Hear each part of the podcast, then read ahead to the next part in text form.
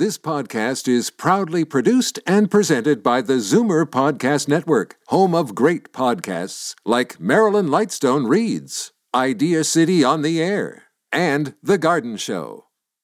You're listening to an exclusive podcast of the Zoomer Week in Review, heard every Sunday at noon on Zoomer Radio. You're listening to the Zoomer Week in Review, brought to you by CARP, a new vision of aging. Support CARP with your membership today. Visit carp.ca.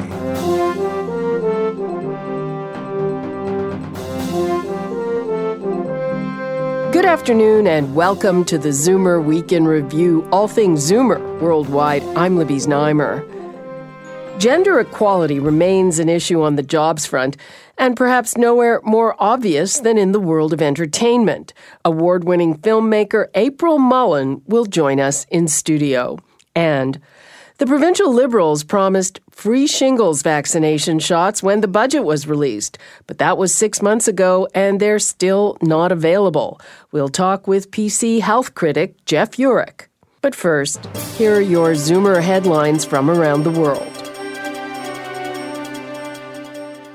The Ontario Securities Commission has struck a new committee to protect older investors from unfair, improper, or fraudulent practices.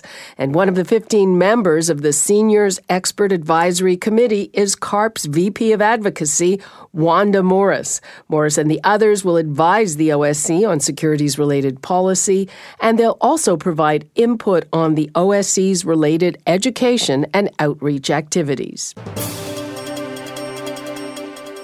World War II pilot Elaine Harmon will finally be laid to rest at Arlington National Cemetery. During the war, Harmon was one of the Women Air Service Pilots, or WASPs, who took on non combat missions to free up male pilots for combat. The WASPs were not even granted veteran status until 1977, and last year, worried about limited space at Arlington, officials said the female pilots no longer qualified to be buried or have their ashes laid there. When Harmon died last year at the age of 95, her family lobbied U.S. President Barack Obama, who then signed legislation to again allow WASPs at Arlington. More than a thousand American women served as pilots in World War II.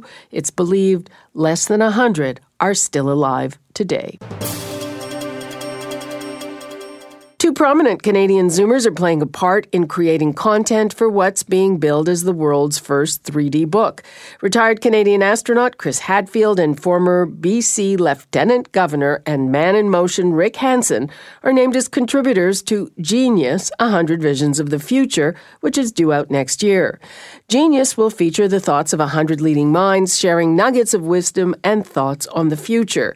The project is a global initiative put forward by the Albert Einstein Foundation and conceived by the Canadian Friends of the Hebrew University of Jerusalem in commemoration of the 100th anniversary of Einstein's theory of relativity.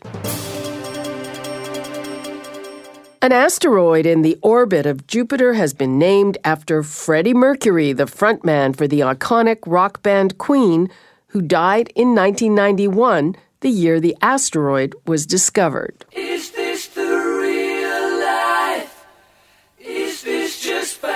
The International Astronomical Union's Minor Planet Center has designated the asteroid as Asteroid 17473 Freddie Mercury. Queen's longtime guitarist Brian May, who has a doctorate in astrophysics from Imperial College London, says it's just a dot of light, but it's a very special dot of light and recognizes Mercury's musical and performing talents. I'm Libby Znaimer, and those are your Zoomer headlines from around the world. You come to girl parties often? I don't come at all. Can I change that for you? Just got to the hotel. I want to get married in the garden at the old mill. You didn't say goodbye last night. One drink. Take me somewhere. That's a trailer from the film Below Her Mouth, premiering at the Toronto International Film Festival. It's a rarity, a film directed by a woman and shot by an all female crew. Director April Mullen is one of 12 Canadian women being honored at the Birks Diamond Tribute to Women in Film. She dropped by our studios to talk about it. April Mullen, thanks for joining us and congratulations on your award. Thank you so much. Why is it important to recognize women specifically with an award like this? It's very male dominated and it's been that way for a very long time. So I think if we celebrate the women that are successful and make sure that people become more aware of that, that starts at least a ground movement and a groundswell positivity around it. And hopefully the awareness brings to light that it is very, you know, the percentages are really extreme. Your crew is an all female crew for your latest feature, right? Mm-hmm. Phenomenal. Top to bottom, below her mouth has an all female crew, including grips, elec, all key positions, production designer, editor, score, everything. And it created such an amazing vibe. And the outcome is something spectacular because we really found that the perspective of falling in lust and in love was true to a woman's point of view. And that's what we were aiming for from the very beginning. Uh, do you think that making such a point of doing that can be counterproductive where the men will say, oh, it's. Who knows? But I do know for this film it was necessary because that was our goal from the beginning was to give audiences a look into sex and what pe- turns people on from the eyes of a woman. So for that to come through and to be really genuine, top to bottom, we hired an all-female crew. So for this film particularly, it really worked well.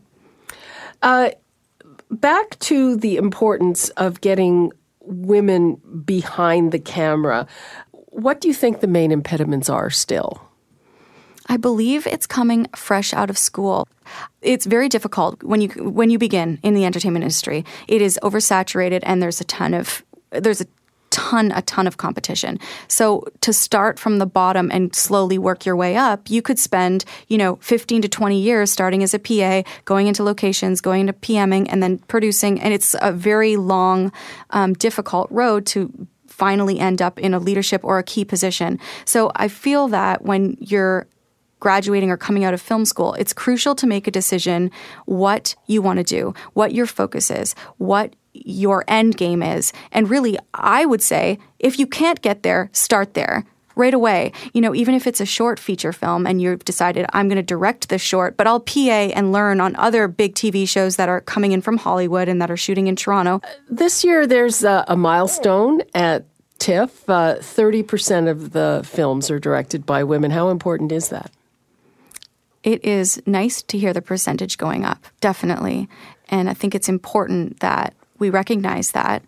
And hopefully, in years to come, there won't be any comparison. I feel like you know, hopefully it'll just be the greatest filmmakers in the world are here, and it's you know equal, and it just happens to be equal. And uh, it's strange that gender is such a hot button topic right now, but I think it's important for where we are in terms of the industry. And do you think it's changing the way women are portrayed in front of the camera? Gosh, that is a very interesting question. I heard I, I really do hope so. I feel that if we start with a female writer, then the lead characters or the female characters are you know, full of depth and originality and uniqueness. And we see them as our heroes rather than, you know, the date that somebody falls in love with or the one that they're running after. It's nice to see uh, new, stronger lead female roles coming to the screen and it's happening it's happening slowly i see it when you know we there's definitely films out there now that feature women in very leading roles and it's it's very refreshing what about the age thing we all hear that women you know uh, in their 30s they're old mm. in hollywood it's true. And men seem to age better. I guess that's what they say. I would say that women with experience and memories and laugh lines and you know, they bring that to the screen. I find that a lot more exciting as a director to watch and to look at and to, you know, they draw upon so much more and bring so much more to a role. So we'll see what happens. It's a, that's a worldwide universal, you know, problem with youth and, and and trying to capture something that is fading. It's always fading. So it's it's a strange phenomenon that we're obsessed with remaining young and and especially the pressure for women. It really isn't fair hopefully the best talents and, and the strongest roles. And, you know, that is what we focus on in the future. as a society. Is that a big issue for you, ageism, uh, especially when it comes to women? And are you trying to do anything to remedy that in your own work? Definitely. We have had several feature films focus on women and they've been mature in age and they were leads who are very strong, dominating and, you know, going around killing people or, you know, falling in love madly. But I aim to definitely keep that in mind and keep the roles for a broad range of ages, especially for women, and and keep them very interesting and keep the roles refreshing with a lot of depth. And that will definitely be something I, I, will always focus on in my career to make sure to stay strong to the female voice, whatever age we are. Okay. April mm-hmm. Mullen, thanks. Thank you so much. Bye bye bye. April Mullen is a director and is being honored at the Birks Diamond Tribute to Women in Film.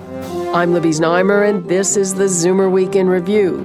When we return, back in February, the provincial Liberals promised they would pay for the shingles vaccine, at least for some Zoomers, but they haven't yet. We'll talk to the PC healthcare critic about it in a moment. You're listening to the Zoomer Week in Review, brought to you by CARP a new vision of aging. Support CARP with your membership today. Visit carp.ca. Welcome back to the Zoomer Week in Review. I'm Libby Znaimer. It was a promise that many Zoomers were excited about. In February's budget, the provincial Liberals promised they would pay for the shingles vaccine for adults 65 to 70 years old. The shot is expensive in the $200 range, but here we are six months later, and it's still a promise that has gone unfulfilled. PC healthcare critic Jeff Yurek joins me.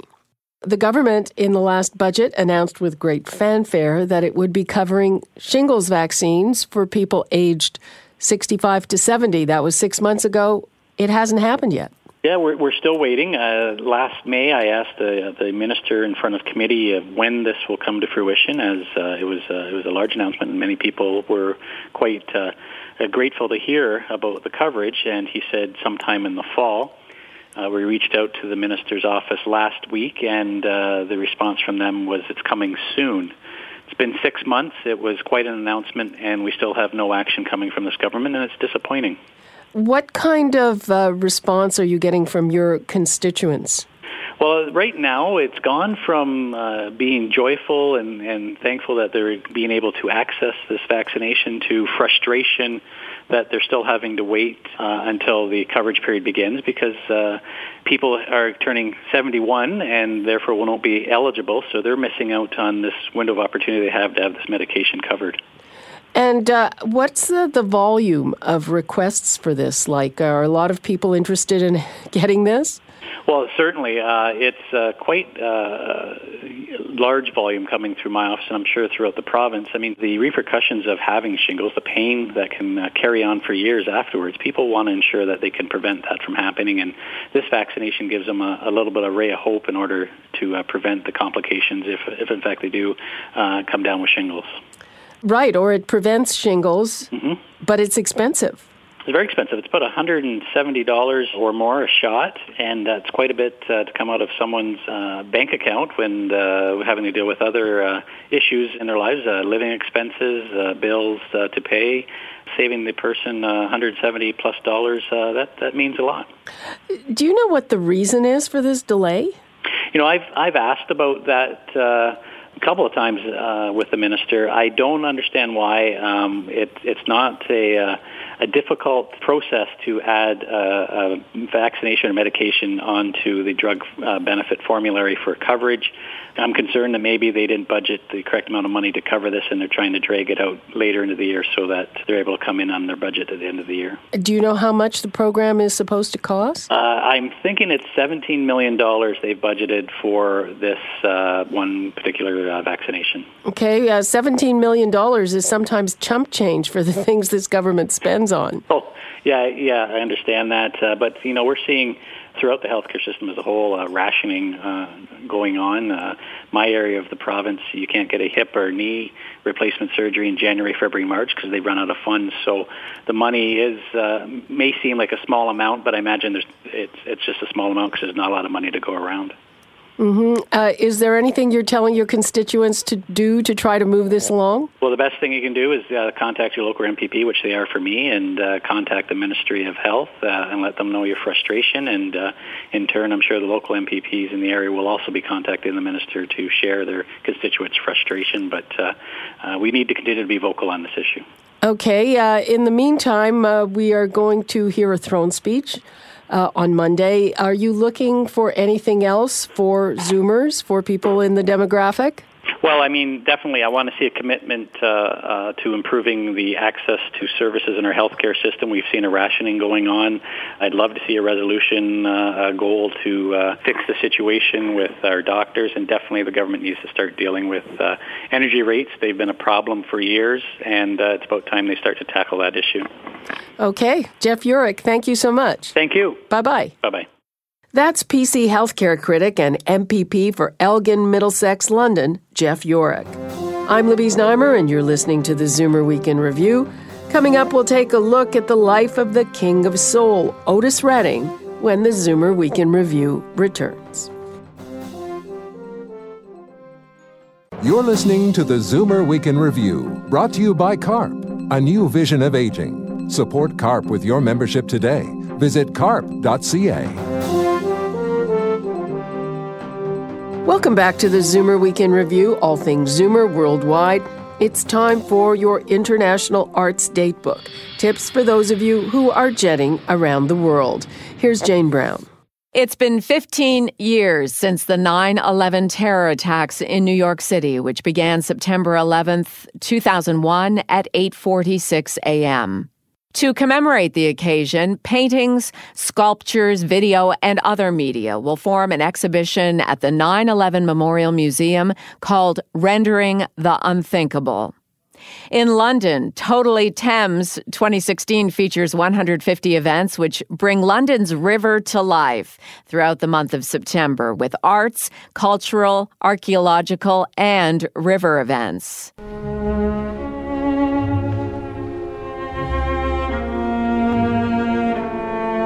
Cellist Yo Yo Ma kicks off the Hong Kong Philharmonic season with a performance of Dvorak's Silent Woods. Also on the program is Bizet's 1855 Symphony in C. And Russia's only international contemporary art fair is in Moscow. 34 international and Russian art galleries are presenting works by more than 130 contemporary artists. I'm Jane Brown, and that's the International Arts Datebook. This week, the great soul singer Otis Redding would have celebrated his 75th birthday. Sadly, his life ended when he was just 26 years old in a horrible accident.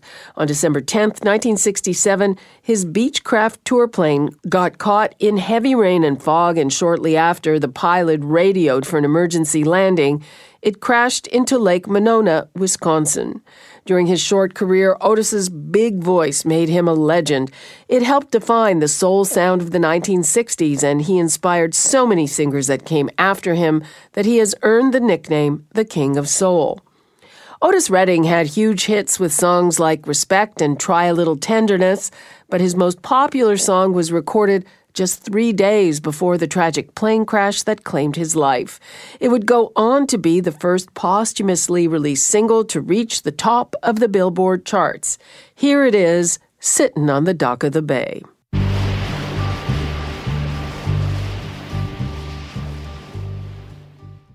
The great Otis Redding with Sittin' on the Dock of the Bay.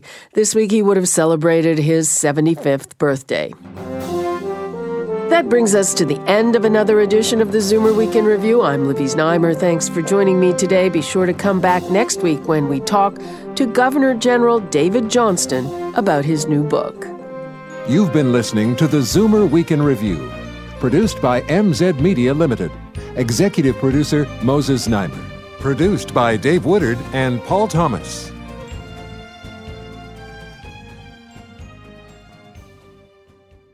This has been an exclusive podcast of the Zoomer Week in Review, heard every Sunday at noon on Zoomer Radio. This podcast is proudly produced and presented by the Zoomer Podcast Network, home of great podcasts like Marilyn Lightstone Reads, Idea City on the Air, and The Garden Show.